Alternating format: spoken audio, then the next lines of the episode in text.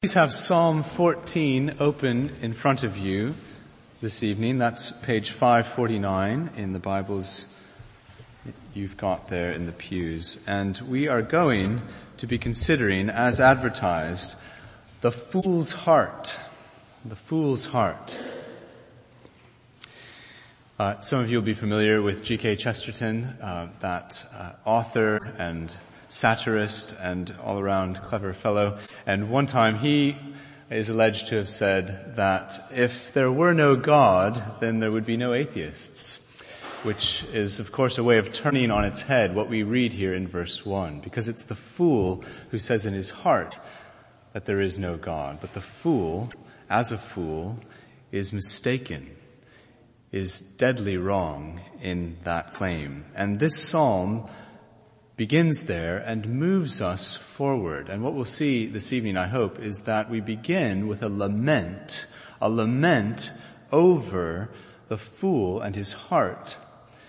And what that means for the fool himself or herself, but also for God's people, and drives us forward so that by the end of the psalm we come to a cry for deliverance a cry for deliverance. So a lament that issued in a cry for deliverance, but all of it driven by this claim made by the fool that there is no God. So we want to consider this evening what it is that scripture teaches us here in this psalm about the fool's heart. And we'll do that by looking at three things in this psalm. First of all, the fool's heart itself.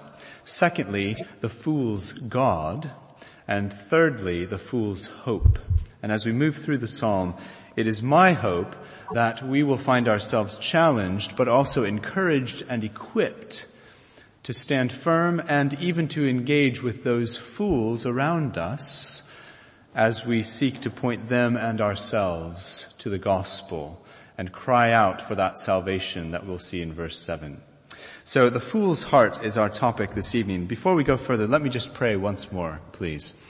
Lord, we ask this evening that you would do the work that only you can do, that you would remove from our eyes the scales that keep us from seeing you, from knowing the truth, that you would remove from our hearts that hardness that leads us to deny you, to obscure your truth, and that you would speak clearly and powerfully into our hearts and minds. We pray this for Jesus' sake. Amen. Well, first of all, let's have a look at the fool's heart. And we see very clearly in verses 1, 3, and 4 much truth about what it is that makes the fool's heart tick and what it is uh, that the fool's predicament entails. So first of all, we need to ask ourselves, who is this fool that the psalm speaks of. This fool who says there is no God. Well, it depends on the perspective, doesn't it? Because actually we know in our own day, don't we, that there are plenty who would call themselves titles like the new atheists. Even in this country, people like Richard Dawkins, who in many ways is nobody's fool. And an Oxford Don who is highly educated brilliant in so many ways, and yet who claims, just as this figure in verse 1, that there is no God. And who in fact claims that those of us who think that there is a God, who think that this is God's word that we hold in our hands, that we, in fact, are the fools. But from the perspective of God's truth, from God's revealed word, it is instead these people like Dawkins, like others, Stephen Fry, who are so vocal in their atheism, they are the fools from God's perspective. And we must pause there and think, it is not simply an intellectual foolishness which is in view, is it here in verse 1? Men and women, people can be very, very clever. Very clever, very educated, very savvy, very successful in this world and still be fools. Because what it is to be a fool from God's perspective is to deny God himself. That is what makes a fool according to verse 1. Because it is the fool who says in his heart or there is no God. So what constitutes a fool then according to verses 1, verses 3 and 4? Well, let's just read those and look. Verse 1, the fool says in his heart, there is no God. And then you, do you see in our translation there, the, there's an end to the quotation. And instead we move into a description in the second half of verse 1. A description of those who make that claim. So what does this tell us then in the second half of verse 1 about those fools who deny God? It tells us first they are corrupt. They are morally corrupt. To be a fool in this respect is not simply not to see the truth, it's not simply intellectual, it's also a matter of the heart. It's a moral problem. And the denial of God corrupts the way that these people live. It corrupts their moral sense, their moral compass. They have become corrupt, we're told. Their deeds are vile. The things that they do are evil and vile deeds. In fact, even those things that they do which in the world's eyes seem to be laudable are not pleasing to God because they are done from a heart and from, from a motivation that denies the reality of God and His Lordship. Furthermore, we're told at the end of verse 1, there is no one among them who does good. What does verse 3 teach us about these fools? All have turned aside. That is, they have turned away from the living God, from His reality, from His presence, from His claim upon their lives, and they have denied that they are accountable to Him. They have turned aside and they go their own way. They deny the fact that they owe any obedience to God. They think that simply because they deny him in their hearts that that frees them from any kind of moral accountability. And of course that's what Romans 3 in citing these verses does, doesn't it? We heard, as Adrian read that earlier, that the fool, and in fact all of us in our own sin, left to our own devices, are counted as fools, that all of us have denied, in some sense, God's claim upon our lives. We've denied that we are accountable to Him in all that we do, all that we say, all that we think. But the one who goes on stubbornly resisting the Lord's claim upon his or her life is a fool, according to verse 3. They've turned aside. They have altogether become corrupt. There is no one who does good, not even one. Do you hear the repetition in this psalm driving the point home? That when you have denied God, you have gone completely off track. There is nothing good down that road. Verse 4, will evildoers never learn? Those who devour my people as men eat bread? What else is true of the fool? It's also true that of, of the fool that they persecute God's people. They devour God's people like bread, this psalm tells us. And perhaps some of you have had that experience. The experience of those unbelievers, maybe colleagues, maybe co-workers, maybe even family members, maybe those in government who have denied God and further, they have persecuted you, have made you feel in some way that they have power over you. That, according to this psalm, is also a result of the fool denying God. So the fool is morally corrupt, is intellectually mistaken, and often tries to wield power over God's people, according to verses 1, 3, and 4 in this psalm. But as we saw right from the beginning, in verse 1, the problem for the fool is a heart problem. It's a problem of spiritual blindness. There is a great uh, little section at the end of those uh, Narnia books. Perhaps you've read them by C.S. Lewis. In the last battle, the very last book, we were rereading this recently uh, with my kids at home.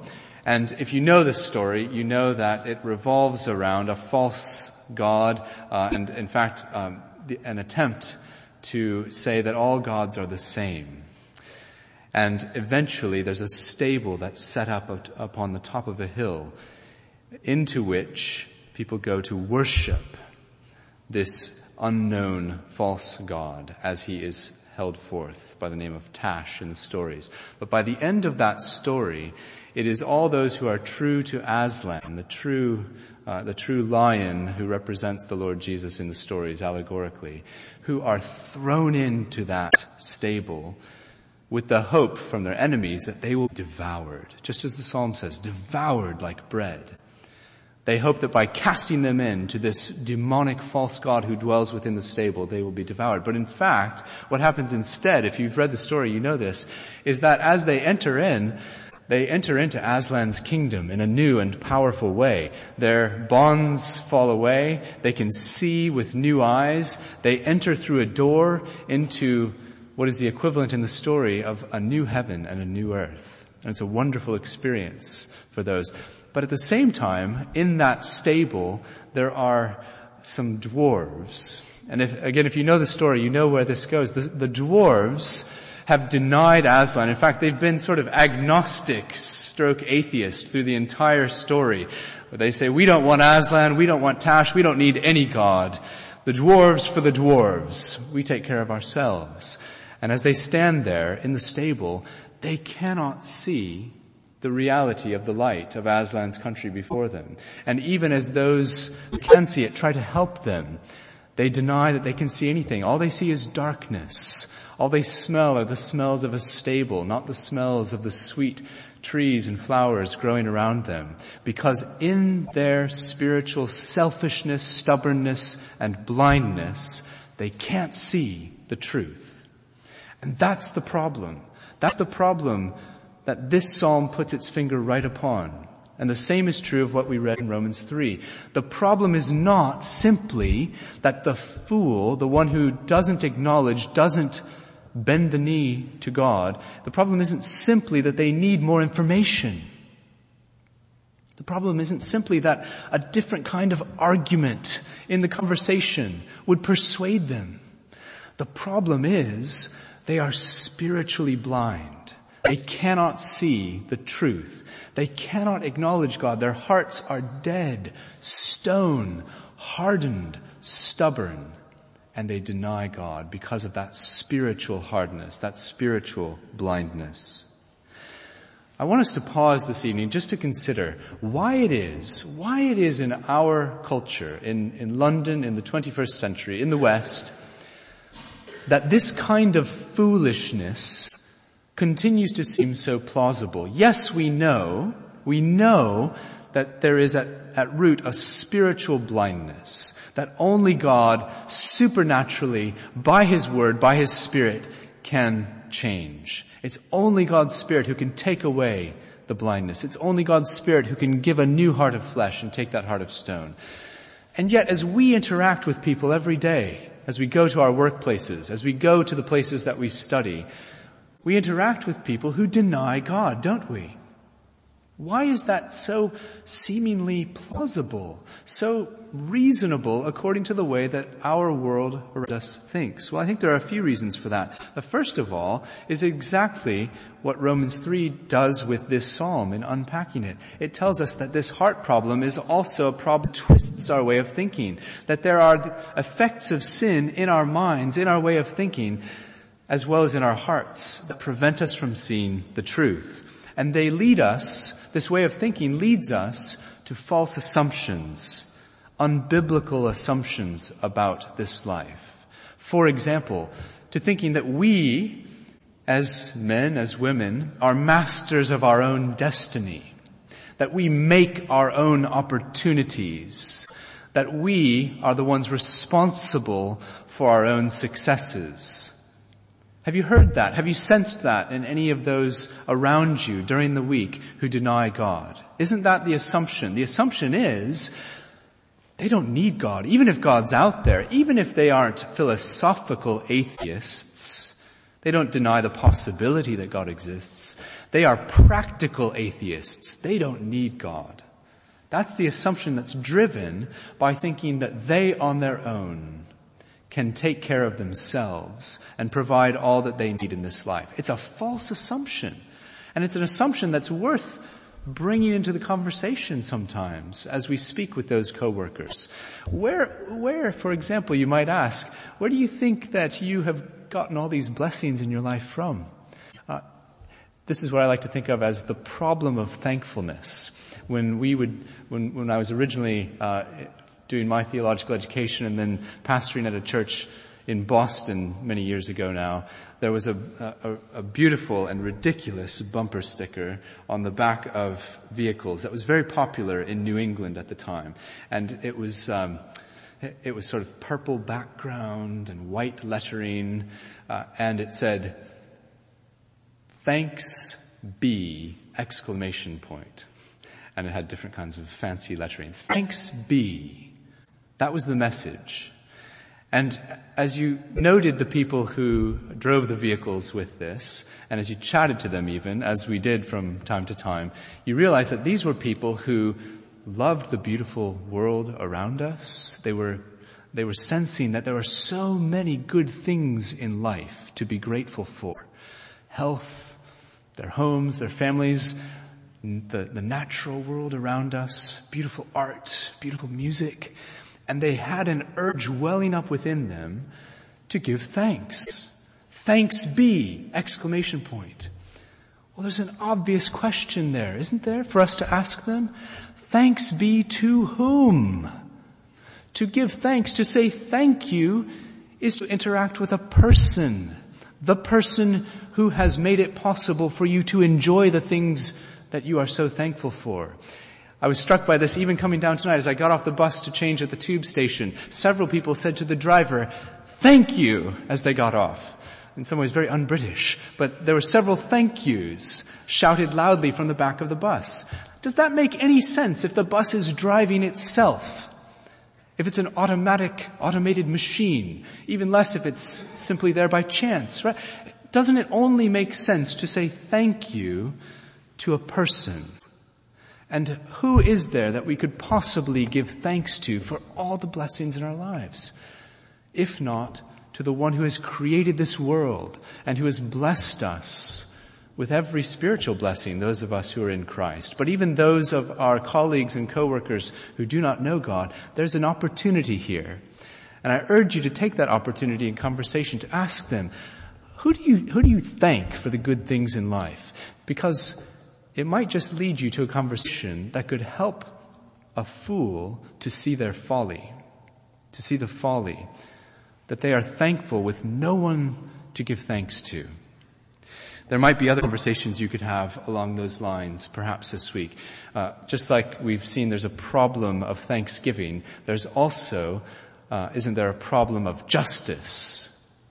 So many people who are rightly disturbed at the injustices that we see around us day in and day out, the injustices we read about each day in the newspapers. And yet what sense does it make if there is no God to rail against injustice? If there's no God, and if Dawkins is right, if the evolutionary biologists, the new atheists are right, and we have simply by chance evolved from what was there, it makes absolutely no sense to speak of justice and injustice. Perhaps injustice is simply another evolutionary advantage.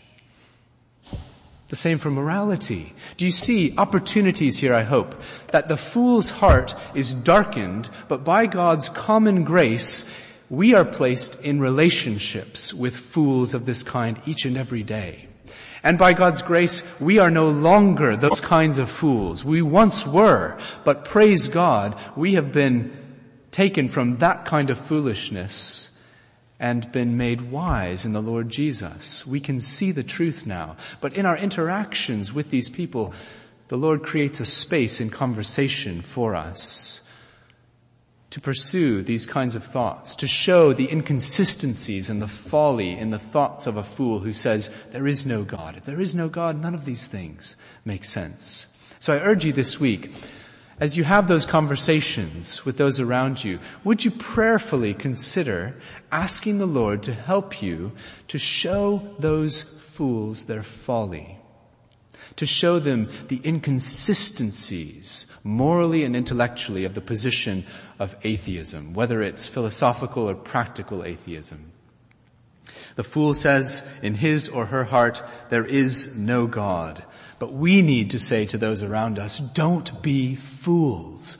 Don't be foolish. God says in His Word that you are a fool if you deny Him. Let's talk about that and what that implies for you and for your life. So we need to engage biblically with those fools around us whom we love and whom God has placed in our lives. That's the first application for us from our text this evening. But we move now and more quickly from the fool's heart to the fool's God because not only does this psalm teach us what is inside a fool's heart and what the, uh, what the consequences of that foolishness are for God's people, it also teaches us about the fool's God because the psalm does not for a moment concede an inch. There is a God, isn't there? And this God looks down upon the fool. What does verse 2 say? Verse 2 says, The Lord looks down from heaven on the sons of men to see if there are any who understand, any who seek God. And then we know, uh, again in verses 5 and 6, more about this God who looks down on the fool. We know that when God is present in the company of the righteous, these fools are overwhelmed with dread. And further, verse 6, that this God frustrates the plans of these foolish evildoers because the Lord is the refuge for the poor, for his people. So do you see what we're taught in this psalm about the fool's God? First of all, he gazes down upon the fool. The fool may not believe in God, but I'm sorry to tell them, God believes in the fool. God knows the fool, God made that fool, and God is watching and gazing down from heaven. And that gaze with which God looks down upon us all from heaven is either a gaze of wrath and condemnation that lies heavy upon us as humans if we deny God, or a gaze of blessing and security and salvation if we are in Christ. And we see both of those things with this same phrase that the psalmist uses elsewhere in the Old Testament. First of all, we see, uh, we see in Exodus chapter 14 that the same phrase of God looking down is used in judgment. In Exodus 14, what has happened? Well, God is bringing his people out of Egypt and he appears visibly in a pillar of cloud and fire. And in chapter 14 of Exodus, verse 24, we're told that the Lord looks down out of this pillar of cloud upon the Egyptians and he routs them with panic. Do you see? That's the same, that's the same phrase used here in our psalm in verse 2. The fool may not see God, but God sees the fool, and God judges the fool in his folly. To be a fool under the gaze of God is to stand under God's wrath and condemnation. And as soon as the fool begins even to catch a glimmer of that reality, the fool quakes and shudders and falls into panic. One of the lessons here for us is that we need to point out this reality to those who deny God in our, in our lives. We need to point them to the fact that God has spoken and God is watching from heaven. God sees them, whether they like it or not. And they will have to give an account to this God who gazes down upon them from heaven. And even that thought from God's word planted in the heart of a fool might just blossom, might just blossom into conviction of sin and lead that person to repentance. The fool's God gazes even upon the fool. But that's not the only way that the Lord gazes. We, we read later in Psalm 102 verse 19 that God also gazes upon his people. He looks down, the same phrase, the Lord looks down to pour out blessing and to work salvation for his people. And here there's a lesson for us as we are sometimes surrounded by fools and dismayed at the foolishness of the world as it presses in upon us. We can take great comfort we can have great confidence that God is watching over us, that He looks down upon us and He looks down to bless us, and that as we read later in the Psalm, He is the one in whom we are able to take refuge, even as fools press in upon us. That the Lord's gaze on us is a gaze of salvation and blessing and providential care for his people. The fool's God is a God who blesses those whom the fool persecutes. The fool may deny God, but God sees the fool, and God even restrains the fool. So we've seen the fool's heart, we've seen a bit of the fool's God, and we end this evening by thinking about the fool's hope. We come to verse 7 at the end, and as the, the lament over the fool and his heart and what that works in the world, what that works in God's people uh, is worked out, we come from lament to a cry for salvation, don't we? Do you see verse 7 once more? Oh, that salvation for Israel would come out of Zion. When the Lord restores the fortunes of his people, let Jacob rejoice and Israel be glad. It's a cry for God to save his people. And when we see that salvation taking place, when we see God at work for his people, our response ought to be one of joy and gladness.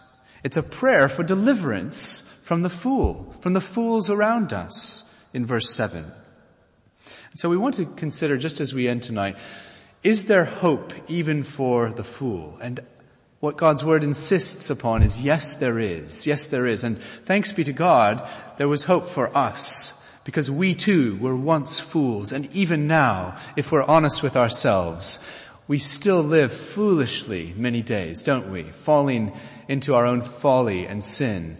And so we can relate to the fool in that way. And there's hope for the fool just as there's hope for us. And that hope comes from listening carefully to God's word. The fool, first of all, and we've already intimated this, the fool needs God's law. The fool needs to hear God's law. One of the only ways to awaken someone who is spiritually dead is, and, and to lead them to the conviction of their sin is to tell out God's commands and His laws to them. And Romans 3 makes that very clear. That we are all together condemned by God's law. Jew and Gentile alike, all of us stand condemned as fools before God because we have broken his holy law and we have not lived up to his law. All have fallen short of the glory of God. Romans 3:23. In the context of Romans chapter 3, that means that God's law can be like a hammer that breaks through the stone encased heart and mind of the fool. Because it can awaken a sense of sin and a sense of conviction of sin and drive that person to cry out and say, Lord, I need a savior. The fool needs to hear God's law, but the fool needs to hear more than God's law. The fool must hear the gospel of God if there is to be any hope.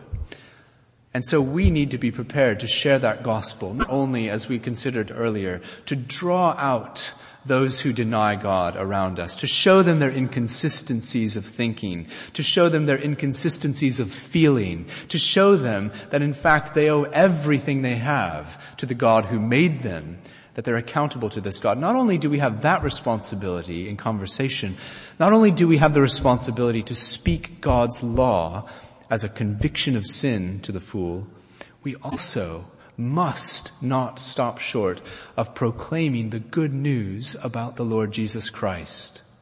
Because if we did that, we would only be leaving the fool either in her folly or without any hope.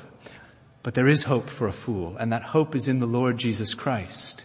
Because, as Romans 3 says, a righteousness apart from the law has been revealed through faith in the Lord Jesus. Oh, that salvation would come from Zion in verse 7 of Psalm 14. We must pray for those around us who deny God, who do not submit to the Lord. We must pray that the Lord would be good to them, crying out in the words of this verse, Oh, that salvation would come even for the fool, Lord. And we must be bold and clear to speak of the Lord Jesus, His life, His death, his resurrection to those around us as well, as we claim even those fools whom we know for the Lord Jesus. And call them to repentance and faith. And we must also not forget to give thanks as we see the Lord doing this work of salvation in, the, in our own lives, but especially in the lives of those around us. As we see, as we see those cold hearts beginning to thaw and hear those questions that are open to talk about spiritual things, we need to do as this psalm enjoins us to do, rejoice and be glad as we see the Lord working powerfully, working powerfully by the gospel. The fool's heart, the fool's God, and the fool's hope. By God's grace, may we not ourselves be foolish, but may we engage with courage and with God's word in hand as we interact with those around us this coming week. Let's pray. Father, we